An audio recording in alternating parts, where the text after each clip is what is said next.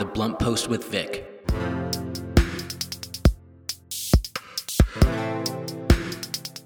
Good morning and welcome to The Blunt Post with Vic. I am your host, Vic Gerami, the editor and publisher of The Blunt Post.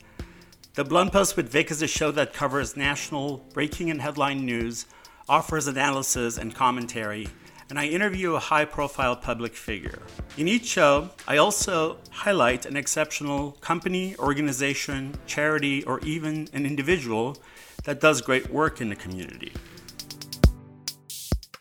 After the headlines, I have two interviews for you. First one with Congressman Alan Lowenthal, followed by Joseph Williams from Black Lives Matter Los Angeles.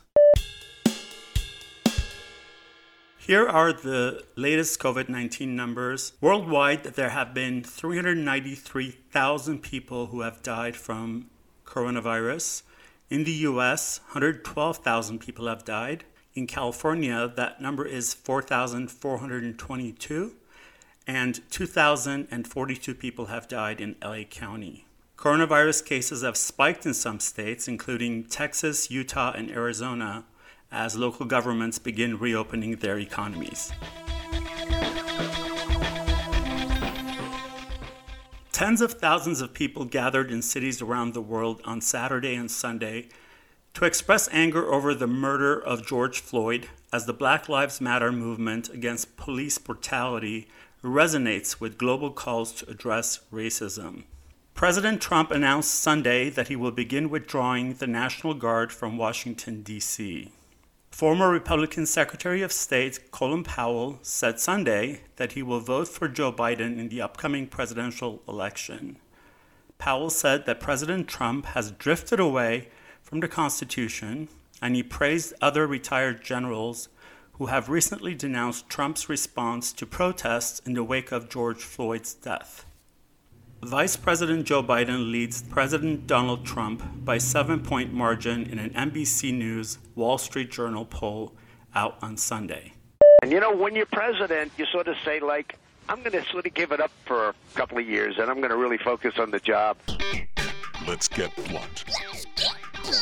Let's get blunt. Today, I want to take a minute and be blunt about a topic that perhaps might seem passe especially given the current circumstances. However, it is still affecting tens of thousands of uh, people in California, perhaps more, uh, and that is with EDD. Uh, people waiting for their unemployment check for over three months. You know, it's redundant to say that's not acceptable. And I know that most of these people are very understanding of the fact that this is an unprecedented time and EDD has been overwhelmed with people applying for unemployment. But what are people supposed to do when they're waiting for over three months to get their first check? And after weeks and weeks of calling and waiting, taking hours to call, they're getting to a brand new employee, a brand new uh, operator who was hired, who's not really equipped to deal with their situation and to offer any solutions. Rather, they're told to uh, wait, they're on a waiting list or call list. That never happens. And emails have gone unanswered. So, this is a big, big problem in California with EDD. And it's, um, you know, the roots of it goes back to the fact that Trump uh, did away with the pandemic readiness plan that President Obama had put together perhaps it addressed this as well, but we don't have that. And as a result, many people are suffering because they can't get an answer from EDD, they can't get a check, they can't get through, or get through to someone who can help them. So sometimes we have to be blunt about things that are not very pleasant. And there you have it. Let's get blunt. Congressman Alan Lowenthal is serving his fourth term representing California's 47th district, which encompasses portions of eastern Los Angeles County and western Orange County. Congressman Lowenthal, a lifetime activist and community organizer, served on the Long Beach City Council for six years, then continued by serving three terms as a state assembly member, then two terms as a state senator. In Congress, he serves on both the House Natural Resources Committee and the House Transportation and Infrastructure Committee. Representing one of the most ethnically diverse districts in the nation, Congressman Lowenthal has championed human rights in Congress, not just at home, but throughout the world. He has also brought a strong support for the LGBTQ rights to Washington, where he became the first Congress member to permanently fly the pride flag outside his office. Fantastic. Congressman Lowenthal, thank you very much for taking the time to be on the Blunt Post with Vic. How are you? I'm very well. First of all, I want to thank you for inviting me. I'm honored. Absolutely. We've I've been wanting to speak to you for a while, and uh, you know things are hectic now, and uh, I'm grateful that you could be with me. Uh, so I want to, before I ask you any specific questions, I just want to say, you know, I just want to ask you in general with everything that's happening, what's your perspective on where we are as a nation uh, and, uh, you know, your district, California, however wide you want to go? Well, I, I think that there are unique moments in history when events come together that we can not only deal with the specific events, but hopefully it gives us a, a timing so that we can step back and try to understand how we got here, how all of us got here, not just how we're going to fix it, but what's been the history. What have we not examined? Uh, and I think this is one of those unique moments. I like that. That's very, um, very apropos, and I think uh, a lot of people share your sentiment that this is a movement and not just a sort of a one-time event that's uh, happened due to the death of George Floyd and several others before that. Uh, African American African Americans were victims and victimized by police brutality and racism. And I think it's a time to really examine what role all of us have played in it, whether we're conscious of that role or their values that we carry. Uh, and their values because we've never really had the opportunity or used the opportunity to, to examine them. It's not that people are good people or bad people. It's that sometimes we don't see our own role and we don't see how the larger culture, uh, which represents these values frequently, dictates the action. So, of, for example, the police who carry out many of these the activities that the culture really demands of them. And many of them are not understood by ourselves and our own roles in this. one of the things that's occurred during this um, crisis, you know, after the killing of George Floyd, has been um, um, my at the national level. I think our Democratic caucus has used this to bring in and to understand, and it's been very helpful to me. Uh, opinions and those who've been studying this, and I've been very much moved. I don't know if you followed at all many of the work of, uh, of, a, of a kind of human rights advocate uh, by the name of Bryan Stevenson. Uh, I'm not familiar with him. Bryan Stevenson runs the uh, Equal Justice Initiative okay. Uh, in Montgomery, Alabama. Okay. He's African American. He's one of the leading advocates of criminal justice reform, worked with President Obama.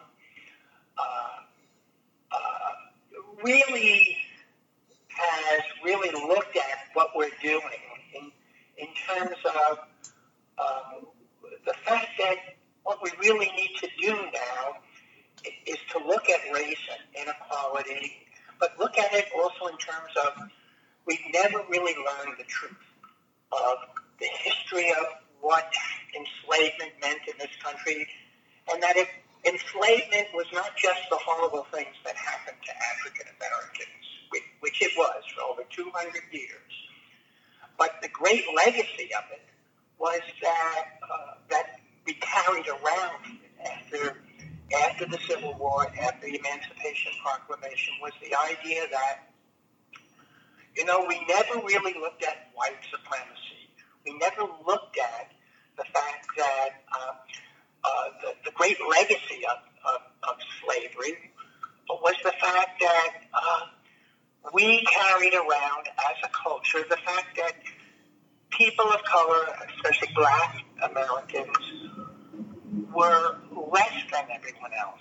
They they were not not only were they not they were not able to attain equality. They were the the idea. We never really examined our own attitudes towards uh, uh, uh, towards white supremacy, towards the fact that even after the Civil War came years of of, of lynching and Jim Crow laws, which all reflected the idea that we really were never examining what really had taken place, and that and that is that we never addressed the issues of that white people were the superior race, and uh, black people could never reach that because we we never came to grips with that, and anyone else in this country who was not white, whether you or well, not that they were not white, but people who were different than the could, could never Right. reach uh, that sense of equality because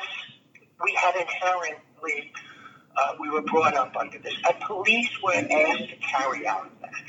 Remember, and it was the, really the police that really fought, you know, were the agent that kept us from, in many ways, from dealing with that issue. But the real issue is, besides changing and having police reform, which is critically important, is to understand what role they have and and the role that we really never dealt with as a society. Um, inequality, um, white supremacy. We've never really, um, we've never really come to grips with, as a society, being sorry for what we've done, for dealing with what we've done. We've never accepted that responsibility. And this may be that time that we can take, just like in the 1960s, the next step forward, and that step is to really begin to look at ourselves um, and to look at the kinds of kinds of institutions we want that really do reflect liberation. That, that they're not into punishing necessarily people, but but freeing people to really begin to try to meet the promises that uh, our Constitution and our Declaration really called for, which we've never been able to address because we've never looked at the history. We've never looked at our own role in that history.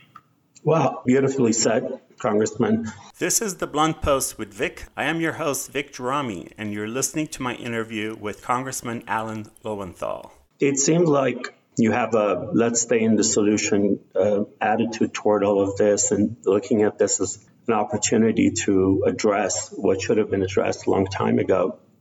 And you mentioned, Which will free us. Which will Absolutely. free us, Which will allow us to look at the presumptions that we have when we see people. We we we come. We have all these expectations towards them that we're not even aware of sometimes that they're coming, and that it will free us from. absolutely, it's um, not to make comparisons at all, but you have been a, an advocate for human rights and you supported the Armenian Genocide Resolution Act. And as an Armenian American, a gay Armenian American, when I'm asked about, you know, after 105 years, why are Armenians still determined to have the genocide recognized? And one of many reasons is that until the perpetrators accept it, take responsibility, the wounds never heal. And it's open wounds. And you know, African Americans have open wounds that have never healed because the right things have not been done to heal those wounds, and um, and we have we have this happening. And part of your eloquent statement you just made, you talked about the police. A lot is going on in terms of, you know, just I'm just going to say my perspective of just excessive, excessive force from so many different law enforcement uh, agencies on a national level to local. What's your take on all of that? Again, can state that about the police? Yeah, I mean, a lot of us think that there have been there has been excessive use of force on uh, peaceful protesters uh, demonstrators, from gassing people to rubber bullets. A lot of it has been unnecessary and abuse of power. Absolutely. Yeah. Absolutely. Absolutely.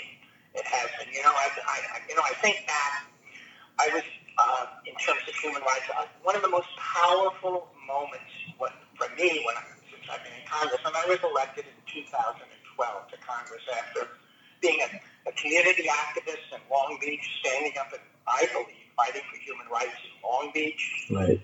uh, then in the state legislature, and then going to Congress, was when I went to Selma on the march, and we went across with John Lewis uh, and President Obama, uh, uh, and, and, and, and President Bush joined us, the march with us across the Edmund Pettus Bridge.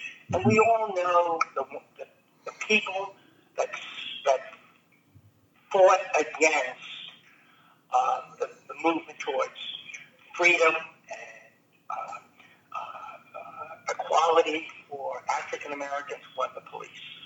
It was the police that beat up everyone. They they carried out this mission of what the society in the South wanted, and that was not to accept equality. And so I think that there are many things that we have to change about the police. It's amazing, you know, what we have to do as a society. One is how we even recruit people. You know, it, it's amazing that, you know, in many communities, you can be a police officer at the age of 18 hmm with very little experience, very little training in terms of, of even who you are, and, and very little demands upon you to grow as an individual. And you're given militaristic kinds of training, but you don't really understand who are the people out there. Why, why do we have certain presumptions about them? Why do when we see, when the police frequently see an African American, they, their first, their first thought is that person is guilty, and that person is dangerous, and I have to protect myself against that person. But if I see a white person, they don't see that, and they don't even know how to deal with it. They just accept that, and so we have to do so much in terms of educating ourselves, looking at who, you know, we spend a lot of time recruiting people into colleges are the best, but we don't do the same kind of standards when we recruit people into police departments. We want them to be strong and, and physically stable, but we don't really frequently really talk about, you know, that we want people who are really there to serve. And what does that really mean? Uh, what have been the obstacles to doing that?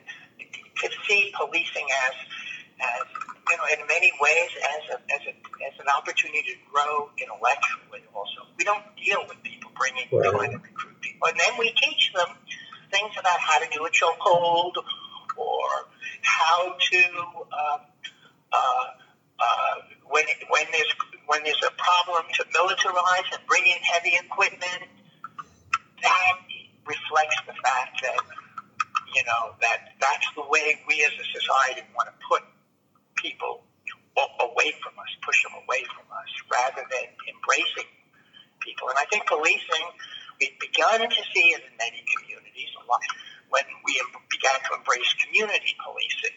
I saw it in my own community here in Long Beach after the Rodney King decision, and my city began to burn down, and I, I had just been elected to the city council, and I saw this as a great opportunity to figure out, to work with our police department so that they would become part of our community, to participate, to be, to, to understand what people were going through in the community, not to see themselves as away from the community, coming in, you know, being, uh, uh, coming in with weapons and strong, but, but rather to be part of the community and to understand what it's like to live there, to break bread with people, to, uh, see their role as, as just being part.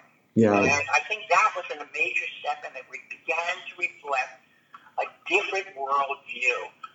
Uh, but it was only the beginning, and I think now we have greater opportunities to really build upon that. And also to look at some of the really critical issues of our society, not only policing. It was interesting in a, in a call this, yesterday we were talking about um, some of the impacts in our California, uh, in our congressional caucus. And this Don McEachin, who is a representative from uh, of Virginia, to us, we've got to deal with it, you know, at this time with uh, uh, issues of environmental justice. This is really what's also taking place. Why are people living under such conditions? Uh, what are we doing about about issues like Yeah. that?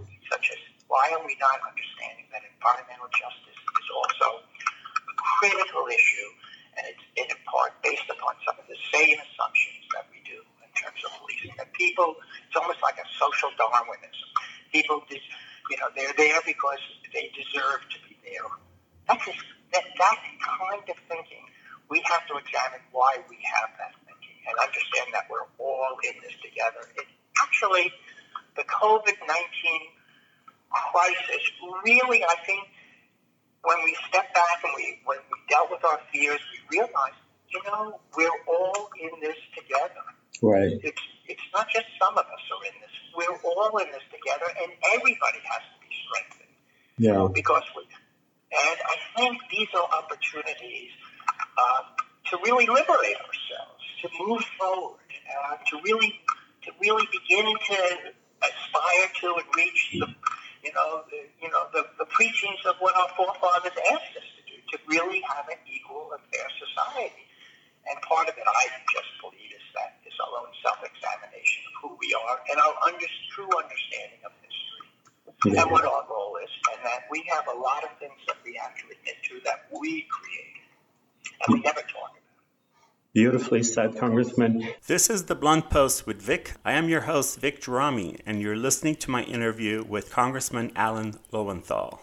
Sadly, when you were speaking, I kept thinking whether it's about police brutality and the how they've been emboldened, or the white supremacists and such, and the lack of environmental justice. It just reminds me that it has to trickle down from the top. And when we have a president, a leader who is inept at best, it's At best, at best, yeah, absolutely. And that's very generous. it's it's abhorrent. Yeah. that we get. And it's, um, And we a maintenance of the status quo. yeah, You know, his idea that the way we deal with the issues that we're being confronted is to militarize and put more, put, to put the military into the streets is shocking. yeah, Nobody really tolerates, you know, looting. Uh, but but I, but communities, you know, that's such a small part, and the, and the protesters themselves, whether it's so impressive, have stood up themselves and said, "We don't want this. We we want real change, and to participate with us, you must you must also be, you know observe that this is going to be a non-violent protest. There- I think the changes that have come from the protest. yeah. Uh, You know, there are always going to be a handful of people who are going to take advantage and, and do looting and this and that. But as you said, it's such a tiny part of uh, the people who are out there who are really demanding change. But of course, uh, not only just the Trump administration, but some of media outlets like to amplify that and focus on that. And that's one of the reasons I don't even I don't even cover it much because it's not to give it weight because so much of the responsibility lays on the Trump administration and uh, and the the police forces, who are of course taking a lot of their cues from from the White House uh, on this. You know, you know, Vic, I, I'm a psychologist before I was in, in a taught at the university. Before I, as I was actually in local government and, and somewhat in the state government, and um, you know, I always try to understand where the other person is. After the election, I tried to understand where this president was and what this administration stood for. Uh, and uh, I, I, I, it was shocking. I mean, I, I, I really went out of my way early on. It wasn't what I wanted. I didn't, you know, support him. I had really run for office because I wanted to be part of the Obama second term. Uh, and I thought there was a great opportunity to continue the kinds of changes that the president had done. And, uh, and I was shocked by the Republicans trying to get rid of the Affordable Care Act. I personally would have liked to have seen go much further than that, but it was such Yeah. an important first step. And then this administration came in. I try to understand, and I find it that it is authoritarian, verges on fascist um, activities. Thank does you. not really care about the people, and it is shocking. It is shocking, and it continues day after day. And the lies that come out, and they, Yeah. and, and you know, I said that we're not going to confront this unless what's going on today in America, unless we understand the truth of what has happened and why it's happened and who we are and what our roles are historically have been and now.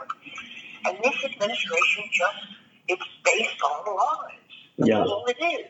And it continues that. And that means that we're never going to be able to move forward while this administration is in office. Yes, that's that's so true, and uh, hopefully, uh, Vice President Biden will win in November, and uh, he has More than hopefully, the nation needs to move forward. Yeah. The nation is crying out to move forward. yeah It- The nation needs to not only heal, but to examine itself. And this is a, a great opportunity to do that. Our young people are demonstrating it. Diversity of them all have come together and said, we, we must deal with this. And if we, if Yeah. gets shut down by not making those kinds of changes, yeah. I will cry for this country. Yeah, I believe I, I believe that too. We are we are at a, uh crossroads now, and I think this movement will will carry through to November. And I'm cautiously optimistic. Let's leave it at that. But Congressman, I, I don't want to take too much of your time, but I do want to touch on two points. First one being is we've sort of, for good reason, put COVID-19 on the back burner. I just want to quickly ask you if there's anything that our listeners should know if there's your perspective on where we are with COVID 19 uh, amid all of this that's happening right now. Well, as I said before, I think that one of the things about COVID 19 is um, uh, the, the fact is that we're all in this together, and uh, that we will not be able to come to grips with this virus if only some of us are given the opportunities to deal with it, and we allow the, the virus to be rampant in, in other parts, as I mentioned, environmental justice. We see people who live in uh, congregating the terrible disgrace that the station has and how it treats its elderly by putting them away, separating them from younger people, uh, not letting them be part of the society. And I think COVID 19 has exposed that. This is the Blunt Post with Vic. I am your host, Vic Gerami, and you're listening to my interview with Congressman Alan Lowenthal. It's so refreshing to hear you um, not just say what Congress has done or is going to do, but you're actually really addressing the problem and the micro problems with it when saying that it's not just saying or even implementing uh, laws or, or passing bills, but are, are people actually being helped? And I think that's going to that's going to really resonate with a lot of people. And uh, Congressman, I, I just one last thing I wanted to mention because I think it's important. Uh, this year's Pride is obviously and definitely not Pride as usual. This is a year for the LGBTQ community to come uh, together and uh, in solidarity with our uh, Black Americans, uh, our uh, Black brothers and sisters. And so that definitely this is a year uh, to focus on that. But I wanted to also ask you and mention that you, along with your 17 colleagues, introduced the Billie Jean King Gold Medal Act to award, uh, award King the Congressional Gold Medal in recognition of her extensive accomplishments and contributions to athletes, women's equality, the LGBTQ community, and American culture. That's right. She epitomizes uh, a person who has provided great success, has had great success, but has done it by really by by not forgetting who she is, by standing up, and she represents all that's best in America.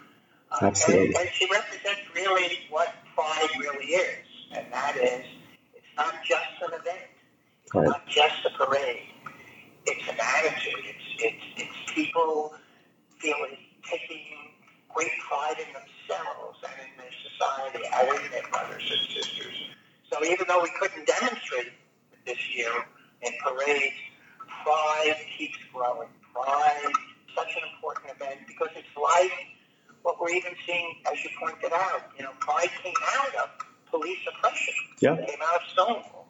Right. It came out of people saying, I am better than this. We can do more. We, we don't have to accept that we're second class. We are, we are who we are. That's who Billie Jean King was. We don't, we are, you know, we are Americans. We are equal, and we are going to demonstrate it in the streets. We are going to say we don't have to change who we are.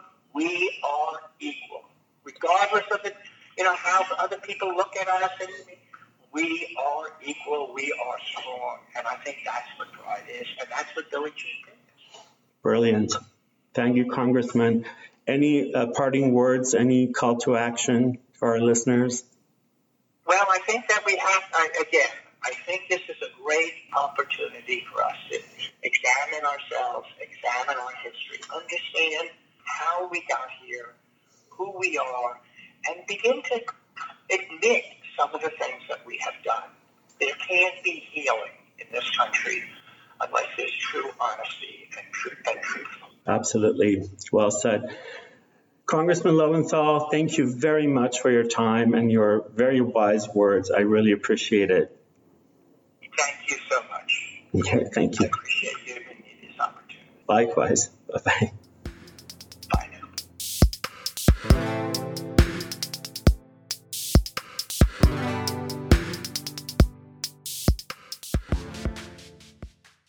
That was Congressman Alan Lowenthal from Southern California. Thank you, Congressman. The Blunt Post with Vic. Joseph Williams is a leading activist and community organizer with Black Lives Matter Los Angeles who has taken the time to speak with me about the murder of George Floyd and this movement. So, before I ask you any specific questions, I want to know uh, today, since things develop so quickly, where are we today and what's your personal perspective on where we are in our quest for justice and equality for you know not just George Floyd but in general for all the victims of all the uh, black men and women who've been murdered just in the last few months and where we are in this what I hope is a movement. Yeah,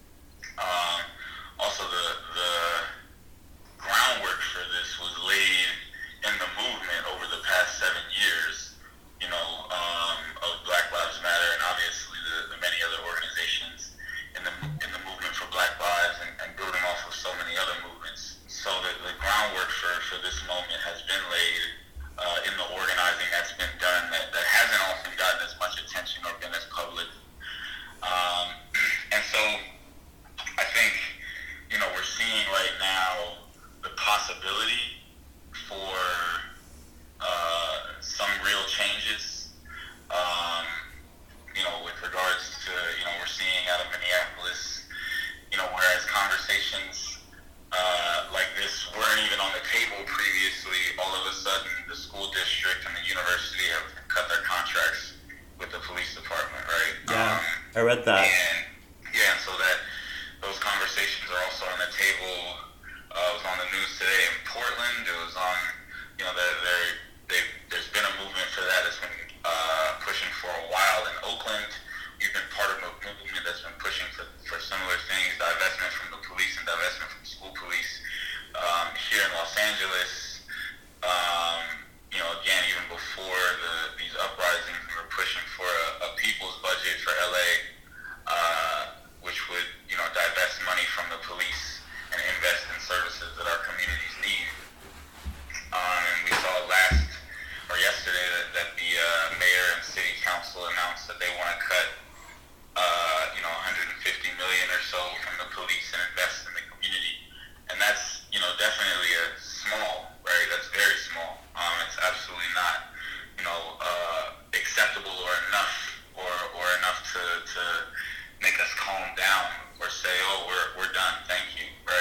compared to a three billion dollar budget.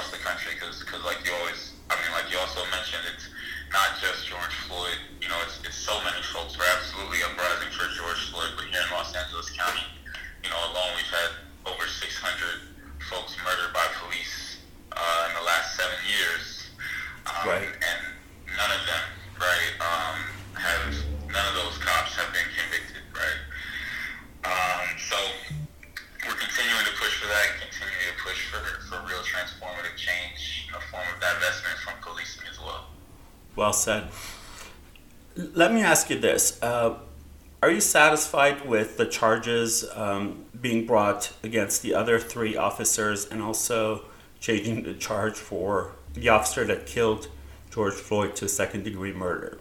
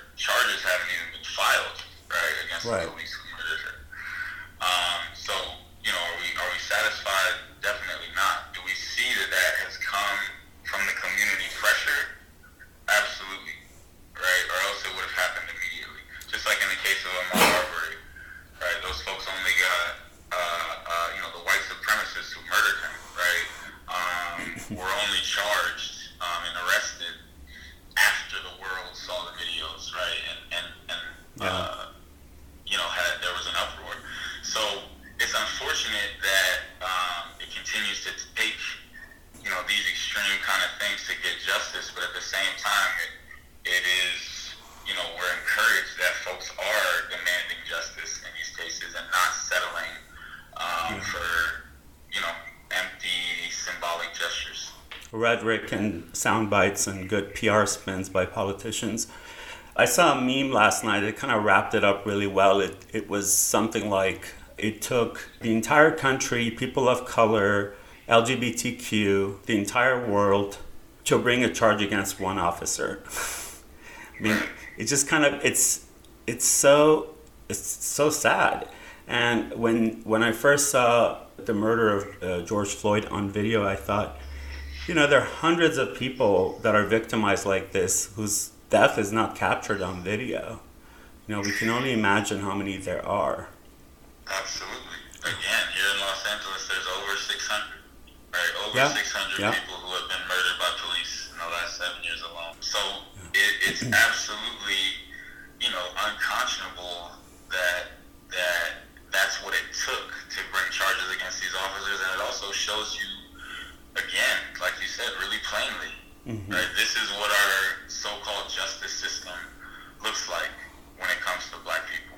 Yeah. Right, in this country, where you can be literally murdered in broad daylight, in public, on video, with, you know, dozens or more witnesses there, and the entire world can see it, and that's not enough for it to be considered a murder, you know. Or, um, so it's uh, you know pretty clear and it underlines you know not only this issue within our uh, uh, again quote unquote criminal justice system, but also this issue within the the entire you know rest of our society. Yeah. Right. Um, because again, the, the criminal justice apparatus is that which is supposed to enforce the laws, enforce the laws on which our society is based, right? Um, and our society is a law-based society. So this is how the you know apparatus of enforcement, of law enforcement, right, reacts to blackness, to black life, an absolute yeah. devaluation of black life, and like in public on video, and how many other areas, you know, are these law enforcement or, or the laws that we're that we live under uh, having this disparate kind of impact? Yeah. This is the Blunt Post with Vic. I am your host, Vic Gerami, and you're listening to my interview with Joseph Williams from Black Lives Matter Los Angeles. And I'm glad you said blackness, words like blackness, because I think sometimes the word racism isn't enough because so much of it is specifically anti black racism and anti black brutality and violence. And it's important to really note those. Uh, I was going to ask you so I. I'm very excited for Black Lives Matter and what it's done in, in its seven years and the momentum. And you guys have been leading us and leading the country in so many ways. But I have to ask you a, a redundant question that it's kind of a silly question.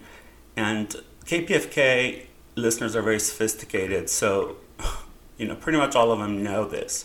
But I think we all need a reminder when we're rebuttaling this, when someone mentions it, whether it's social media or in person, uh, how to answer this. And this, the question is this: you know, those people who are misguided and, and say things like uh, "all lives matter," right? not knowing that Black Lives Matter doesn't mean other lives don't matter. It's just that the black American experience is so unique and the brutality and racism that's come and all the injustice that's been done that hasn't stopped since end of slavery, civil rights movement, even Rodney King. Uh, how do you answer a question like that? Yeah, I mean, I mean, you pretty much laid it out. Um, and and even just to respond that way is our desire to, you know, almost our unconscious desire to erase, uh, you know, black people and black experience and anti-blackness against black people in the history of our country, right? And again, like you said, Black Lives Matter is is simply that. It means that Black Lives Matter. No one ever said that other lives don't. And the fact that we can't even state that our own lives matter without, you know, white folks or other folks feeling the need to requalify. Right. Right.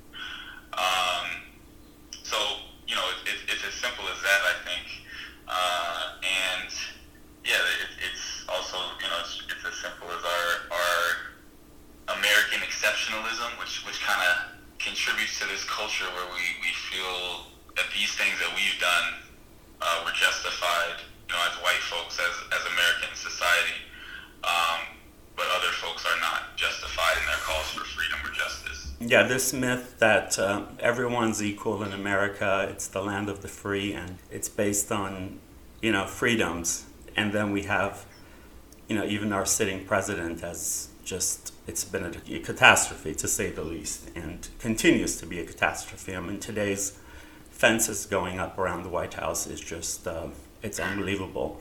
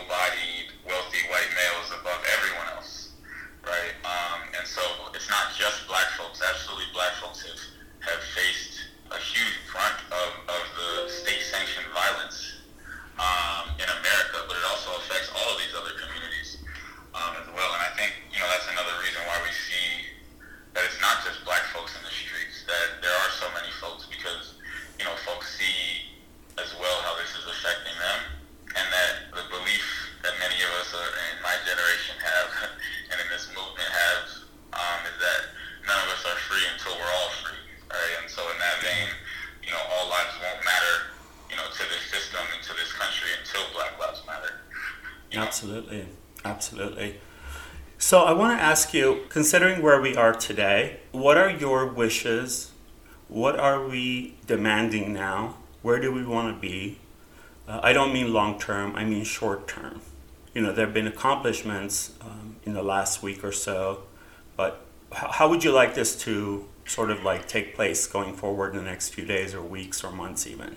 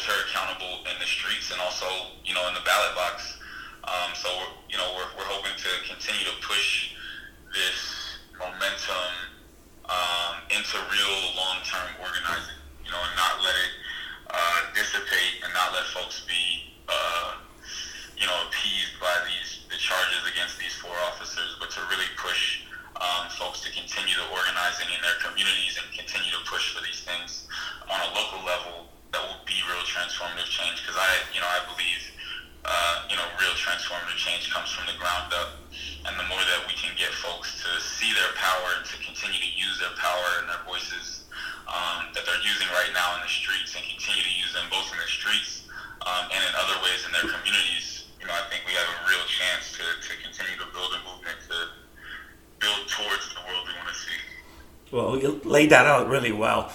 Absolutely. Well said. Joseph, before I let you go, will you tell us the website for Black Lives Matter, please? Yes, the website for Black Lives Matter LA is blmla.org. Okay, blmla.org.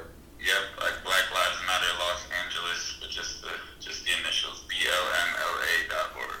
Fantastic. Joseph, thank you very much for taking the time to be on the Blunt Post with Vic. I wish you all the luck out there. I'm very excited for what's happening so that we honor the memory of George Floyd and others who've been victimized. And it's now our turn to make good and be in action. So thank you very much. Thank you, Vic. I really appreciated having this conversation with you, and, and I appreciate you, you know, using your platform to continue to uplift important issues. Thank you. Bye. Bye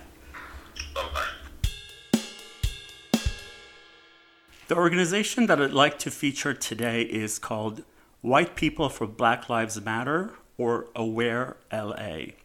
White People for Black Lives Matter is a white anti racist collective and activist project. We operate within a national network of white anti racists called Showing Up for Racial Justice. Our work is rooted in showing up for racial justice and acting in alliance with Black Lives Matter Los Angeles, the Movement for Black Lives, and other partners. For more information, please visit their website, which is awarela.org. That is A W A R E L A dot org. The Blunt Post with Vic.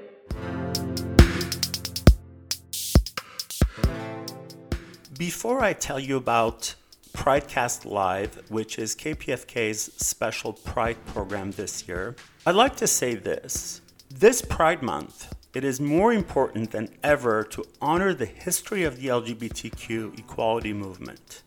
We have made progress in the fight for equality because of the activism of black trans women and queer people of color. The celebration of our identity and our fight for equality has always been about resistance to a government that has denied us our rights. So, as the black community continues to demand justice in America, we must stand with them. We stand in solidarity with black Americans against systematic and institutionalized racism, inequality, discrimination, injustice, and police brutality. Now, with that, I am very excited to announce that KPFK and the Blunt Post with Vic have partnered with the Stonewall Democratic Club, the nation's oldest LGBTQ and feminist political group advocating for progressive issues since 1975 for this year's special Pride program, Pridecast Live. The 11 hour marathon is slated for Saturday, June 27th, which is the same day as Global Pride, from 10 a.m. to 9 p.m. We have incredible original programming planned for you, very diverse shows uh, throughout the day, including panel discussions, variety shows, interviews, music, and lots more. So save the date for Saturday, June 27th for Pridecast Live on KPFK 90.7 FM and live stream on kpfk.org. And uh, I will tell you more details uh, in the following couple of Mondays. Before we go, I would love to thank my very hardworking producer, Ricky Herrera, and thank you for joining me for another episode of The Blunt Post with Vic. Tune in next week, next Monday at 7 a.m. for another episode. For more information, you can visit thebluntpostwithvic.com and you can also follow me on Instagram and Twitter. They are both at Vic Gerami. So at Vic Gerami for both Twitter and Instagram. The Blunt Post with Vic.